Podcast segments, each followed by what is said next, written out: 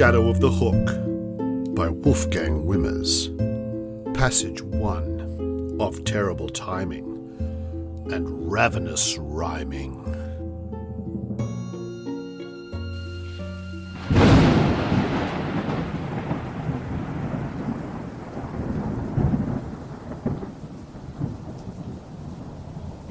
The crumbling dirt gave way under flow as the two slipped and slid down a pile of snow. Eyes wide in fear, they tore through the bracken, with terrified looks and dead branches cracking. The chase had begun for Ash and young Quill. The fairy and gnomeling would need all their skill. They'd peeked in a cave through a small stony crack, but Grubble the troll, he had spotted them back. The Grubble was violent and livid and vicious, and knowing that fairy and gnome were delicious, buried his treasure, sniffed for their scent, yawped and then grubbled, and then off he went. He clambered and clunkered, snorted and gnashed, the gross on his forehead a speckled with rash. Glistening eyes caught the moon as he scurried and scampered and scuttled down into the gully. Quilby glanced backwards, though that was unwise, hearing snivelling snarls and seeing glowing green eyes. Run, Quilby, run! cried out Ash in dismay, as a flurry of legs hit the ground white and grey. The grubble, he bustled and bubbled and boiled, a chase with a rollicking, rumbling royal. You will be fried, my breed in a snack, he groped at the pair with a dribbling gobsmack. Inch by inch the distance grew slimmer. A matter of moments they'd soon become dinner. Toe by toe the troll feet a flappin'. Finger by finger he reached out to grab 'em. Tick, tock, tick, tock. The clock stopped. Oskar Hunter's blue eyes narrowed as he looked up from the pages of his book. Something had changed. He could feel it. He could almost smell it. Something metallic in the air. Oskar pushed his glasses back into place. There it was again. Something different. Just for a moment, the colours became brighter and the air had definitely changed. It smelt somehow sweet, like the beginning of a summer's rain. But how could this be? It was the dead of winter. Oskar's younger sister, Rosa, sat in her spot, a brown leather armchair facing the window. She loved staring up at the forest, imagining all kinds of things happening within. But right now she was instead staring intently at the orange wall clock hanging above the fireplace. Oskar could just see the tip of her tiny nose peeking out through her mass of brown hair. Rosa turned quickly towards him. For a moment they had shared a keen look. They had both felt it, had felt something. What was it? Had time slowed for a moment? Had they felt this something before? The strange sensation was oddly familiar, but neither could place it. Tick, tock. The wall clock resumed its normal rhythm, if indeed it had slowed at all. And the children turned back to their books. Before they knew it, they once again noticed the sound of Mum and Dad's chattering coming through to them from the kitchen. The two hunter children had been sitting in the lounge room of their two story house, high up in the hillside suburb of Winwood Heights. This was where they spent their time on wintry Saturday afternoons. They played and read, but ached to be outside. Their home was in a beautiful setting among the green and brown of nature. A single road wound its way up to the edge of a forest, past a spattering of other houses. Above the forest thrust the hook, a curved and sharp spire of stone. Thousands of years of howling wind and sliding rock had carved the jagged peak to resemble a massive hook. So ominous was its appearance that many tales were told about it in local folklore, mostly to scare children. In the shadow of the hook was where Oskar and Rosa's house could be found. Rosa put her book down again and snuck a quick look at her brother. He was curled up on the sofa, his glasses sitting high on his slightly upturned nose. He was deeply immersed in a book and was surrounded by a scattering of other books. Rosa had been worried about Oskar of late. He had been quiet and seemed sad. They used to do everything together, but lately he was less interested in hanging out with her. Was it because he'd just turned eleven? Were eleven year old boys too grown up for their nine year old sisters? Surely not. But there were times when he just looked so unhappy. Could she talk to him about it? She wasn't sure. Rosa looked out the window to the hillside. It was dusk, her favourite time of day. The rosy colours of sunset washed over the snow tipped green pines that waved back and forth in the wind, and over the scrub of the hillside above. Everything seemed clearer at this magical time between light and dark. It was as if the forest bid its daily farewell to the sun. Bye, sun, Rosa whispered with a wave. Oskar eyed her from across the room. His little sister was a bundle of fun, but she did some odd things on occasion. He supposed it was these differences between the two of them that he liked the most. His face saddened. Sometimes these differences could be a burden. Rosa noticed the look on Oskar's face and wanted to say something, but she wasn't sure where to begin. What to say? Hmm, she mumbled to herself and went back to the pages of her book. The smells wafting in from the kitchen were beginning to make the children's bellies grumble but Rosa moved her chair a little closer to the fireplace. The lounge was a warm and comfortable place to await the eventual dinner call, and the delicious food to come would be worth putting up with a rumbly tummy for a bit. As the final traces of light disappeared, Oskar and Rosa both looked up and out at the hillside once more. They loved living in the heights and had always been drawn to the forest, but hadn't plucked up the courage to wander in there by themselves. Sure, they had trekked the walking tracks with their parents, but the real adventures were no doubt to be found off the path, in the hidden. Right now, though, the house was warm, and the smell of food cooking kept thoughts of adventure at bay. But up in the hill, in the forest's murky depths, others were not so snugly wrapped.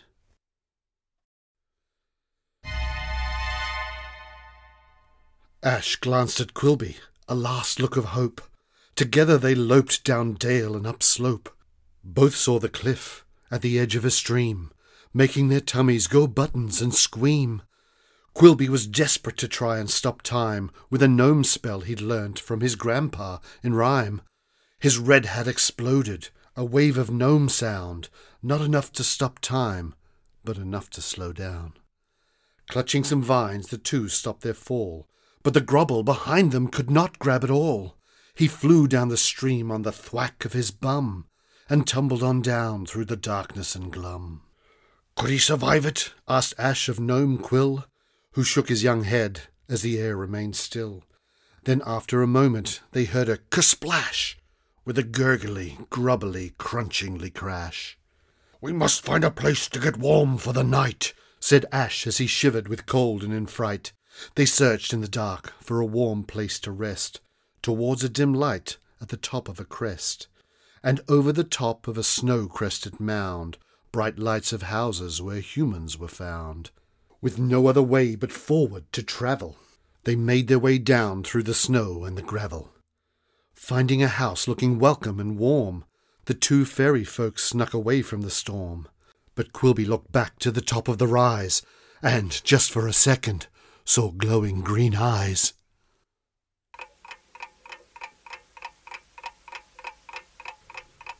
Rosa kept a sharp eye on her brother over dinner. He hardly said a word and had that look on his face again, as if he was far away in some lonely place. His hopeless stare, under a mop of blonde brown hair, worried her. She pushed her vegetables around on her plate and ate half heartedly. Her mind wandered back to the strange feeling in the lounge earlier. Had time slowed down for a moment? Maybe it would be easier to talk to Oskar about that weird feeling than about what was actually bothering him. After dinner, the children watched a bit of television with Dad, until the third time he shooed them off to bed. They were both tired, and together they shambled sleepily off to climb the stairs. When they reached the first step, however, Rosa felt a crunching beneath her feet. She stopped and crouched down to see what was there. Sand? she asked, looking confused. Have you been out in the pit, Oskar? Oskar laughed. No, sis. It's the middle of winter.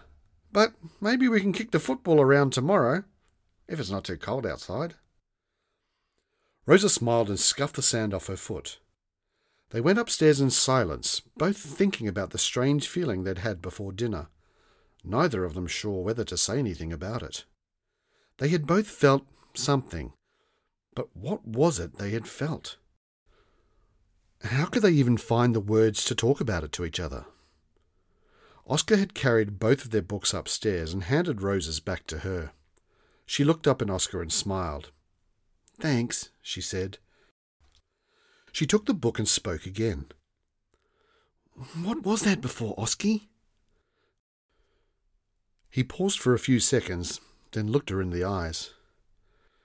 Oh, I thought you felt it too. It was like the clock stopped for a moment or something, but I. I can't even explain what it was. I promise, though, if it happens again, we'll try to find out.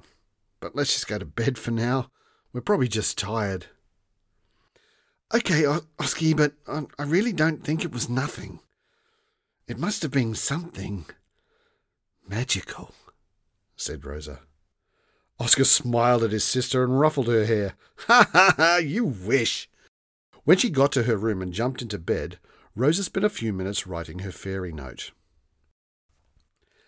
Dearest fairies, were you casting spells around our house tonight? If you did, me and Oskar felt them. I wish I could see your wings sparkle and flutter. I know there is magic. I just know it. I'll keep trying to find you when I'm in the garden. Your friend, Rosa Hunter. She knew she was getting a bit old for fairy notes, but she wasn't quite ready to stop writing them. She tucked the note into the little pouch hanging from the side of her bed. Hope I get an answer tomorrow, she whispered, crossing her fingers. Mum turned up at the door, and the time for tucking in had come. Dad also gave them a quick hug and kiss, and they drifted off to sleep in no time, the mysteries of the day forgotten. For now. Tick, tock, tick, tock. Oskar awoke to hear the rhythmic clicking of his wall clock. He yawned. Seven oh six. and bunched his hands into balls to remove the night's crumblings from his eyes. When he was halfway through a good hand twist, he noticed a tired eyed Rosa peering at him from the door. She shrugged, then barged in, jumping up onto his bed. They heard but ignored Mum calling out that breakfast was ready downstairs. How did you sleep, Oski? began Rosa. Uh, pretty good, actually, yawned Oskar, wiping the flecks of sleep off his pajama leg. I didn't sleep good. Well, Oskar corrected. Well, I didn't sleep good then, snapped Rosa, but then continued. Oh, sorry, I'm tired. I, I didn't mean to snap. I kept hearing noises, so I slept in Mum and Dad's room again. You're always hearing noises. No, I, I swear there was something in my room. Oskar gave her a funny look. Maybe it was one of your fairies. They both giggled and leapt up off the bed, rumbling down the hall. As they passed Rosa's room, she stopped. Something had caught her eye. What's the matter now? Oskar asked. Rosa slowly walked into her room, eyes fixed on the bed. She reached down into the little pouch hanging from the side of her bed and pulled her hand out again. Nothing. Oskar, she said, I, I put a fairy note in here last night. So what? You don't really still believe in fairies, do you? Shut up! They're real! But, but the funny thing is, sometimes the notes are right where I left them, and other times I get an answer, but they've never just disappeared before. Oskar looked at his sister and shook his head. you know it's Mum, right? Mum writes the notes. Rosa's face turned a shade of red. No, she does not, she said, then stormed out of the room and down the hall. Oskar chuckled to himself as he turned to race off after her. Just as he entered the hall, a fleeting flicker of red and blue caught his eye in the back of the room. But he put it out of his mind. He didn't want to give Rosa too much of a head start, or he'd lose the race to breakfast. Mum had had a busy morning in the kitchen, making a tasty porridge with golden syrup and a dash of fresh cream, which the children ate quickly, savouring every spoonful. Rosa was beginning to feel better, forgetting what Oskar had said about her fairy notes. She picked her bowl up, slid across the kitchen tiles, and dropped it off next to the sink, where she noticed the tap drip, dripping water onto the back of a Tupperware container. It made a sharp tick, tick, tick sound. She stood and watched the drips fall, her mind wandering back to the noises she'd heard the night before. Quilby and Ash made their way in when the dad of the household put out the bin. They scurried inside and dove under a drawer, holding their breath until Dad closed the door. A grubble outside, and then a loud scratch, and with it a fumbling turn of the latch. Shush, said Ash. Quiet as a mouse, as Dad moved off further into the house. A mouse! cried Quilby from under the chest, and ready to spell for their furry new guest. A wart from a toad, and a breath of believe, left the mouse fast asleep right there under the eave. Let's go, ordered Ash, beginning to crawl, but saw human children afoot down the hall. They were yawning and heading a bed for the night, so the lads shot upstairs, only just out of sight. They scampered along and sped in through a door to a colourful room with a furry white floor. With one giant leap, they dove in like a shot to a mound of old teddies piled up in one spot. But once the young girl was tucked into bed, Quilby the gnomeling reached up to his head. Oh no, my red hat! he yelped in dismay, for the source of his magic had fallen away. The girl's father entered to read her to sleep, and prayed to some lord for her warm soul to keep. A gnomeling and fairy peered out from the bears, a magic hat lost, and four eyes full of tears. Rosa shook herself alert. She stood staring at the kitchen tap. Huh?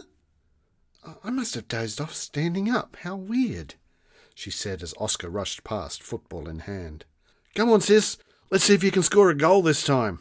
The sun's out. It might just be warm enough to play outside. They rushed past Dad, who was standing on a footstool, grumbling something about the clocks being a minute too slow. They busted outside and began kicking the football to each other on the snowy lawn. After an energetic football match and a fair few goals each, they decided to head back inside to rest and warm up a bit. When they reached Rosa's door, the most unexpected and unusual sight stopped them in their tracks. There, facing her chest of drawers, were two little creatures, about a foot tall one standing on the other's shoulders. The creature on top wore sky blue boots and forest green overalls that looked like they were made of very fine grass or moss. Little tufts of gingery fur covered his shoulder blades and crowded around the base of what looked like two broken dragonfly wings. One of these was little more than a stub. A shock of gingery hair sat atop his head, above a manly bearded face. He was actually quite muscular and strong looking for such a small fellow. The creature standing beneath him looked younger. He was a little taller and a lot rounder than his companion. He wore brown furry boots, hairy grey trousers, and a dusky red shirt, with the sleeves rolled up to his pudgy little elbows. A little quiff of lemon blonde hair topped his very round head, which also featured large ears, a round chin, and a great bulb of a nose. Oskar and Rosa watched, stunned, as the little pair tried to reach the top of the chest of drawers. There, just out of reach, was a bulging triangular piece of red felt. The topmost fellow took a great swipe, and with a victorious whoop, managed to grasp a corner of red felt before he and his companion toppled heavily to the ground with a pair of muffled grunts. As the two little men quickly picked themselves up, they noticed the children at the door. Everyone froze. Four sets of wide eyed stares. A few long seconds ticked away. Oskar finally sprung into life and broke the silence. Who? What are you things? Get out of my sister's bedroom! He grabbed Rosa and pulled her back to his side as she tried to get a closer look at the strange pair. Oh, they're so cute, Oski. What are they? They're fairies. Are they? Are, are you fairies? Are you my fairies? I told you they were real, Oskar. She squealed and tried to take another step forward, but Oskar clasped her harder and dragged her back. Keep away from them, Rosa. They might, I don't know, bite, said Oskar. He turned to the intruders. What are you things?